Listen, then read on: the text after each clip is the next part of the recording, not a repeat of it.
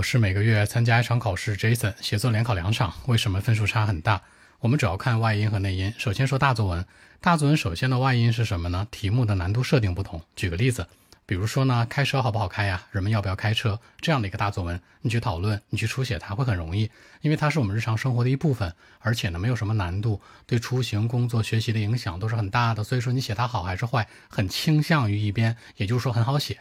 而再说一个呢，比如呢，先天的天赋和后天的努力哪个重要？比如说在学习里面，或者在就业里面。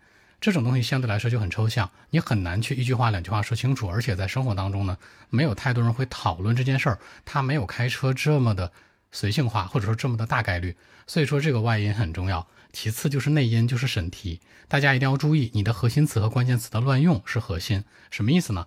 比如说你看到这个词呢，可能同样的一个写作，差一个状语，就是时间地点，比如说 in on off and 这些东西，差一点它就完全不一样。咱们举个例子，说现在很多学生啊都喜欢吃巧克力，问这样对身体好还是不好呀，讨论一下。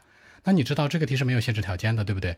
但如果把这个题目加个限定条件呢，说很多在校的高三的学生每天都爱吃巧克力，那对他们的学习帮助大不大，或者对身体好不好？这里面会有一个限制，就是在学校的并且是高三的学生，就这个限制条件其实差一个，可能这个题的走向甚至观点就完全不同。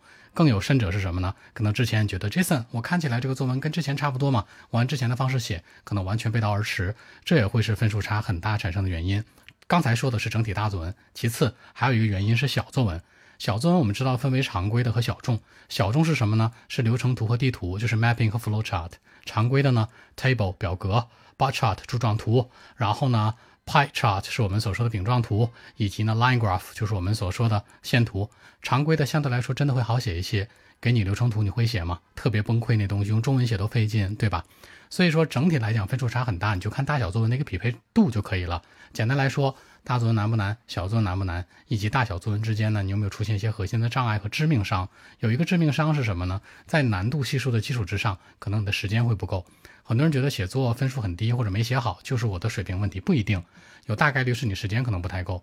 大家有没有试过，你2个小时写一篇大作文和你30分钟写一篇或者40分钟写一篇，概率是完全不同的，这个感觉不一样，整个分数值差别会很大。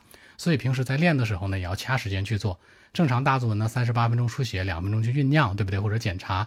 小作文的话呢，可能18分钟书写，2分钟去检查和酝酿，更稳妥。平时不要说2-3个小时写一个大作文，写一个小作文，那样的话帮助不会很大。好，更多问题呢，微信 B1769391007。